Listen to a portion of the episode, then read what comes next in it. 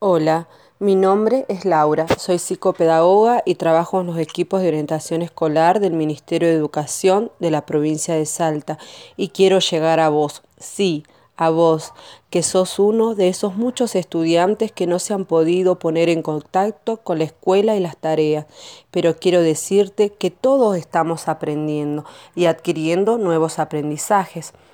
que se dan también en el hogar, aprendiendo a convivir de forma positiva, aprendiendo desde lo social a relacionarnos a las distancias con otros, también desde lo emocional, desde cómo poder expresar lo que sentimos, lo que nos atemoriza, lo que nos hace sonreír en la cotidianidad. Es por eso que te invito a pensar y contar cuántos y nuevos aprendizajes estás construyendo desde que empezó esta cuarentena y el día de hoy y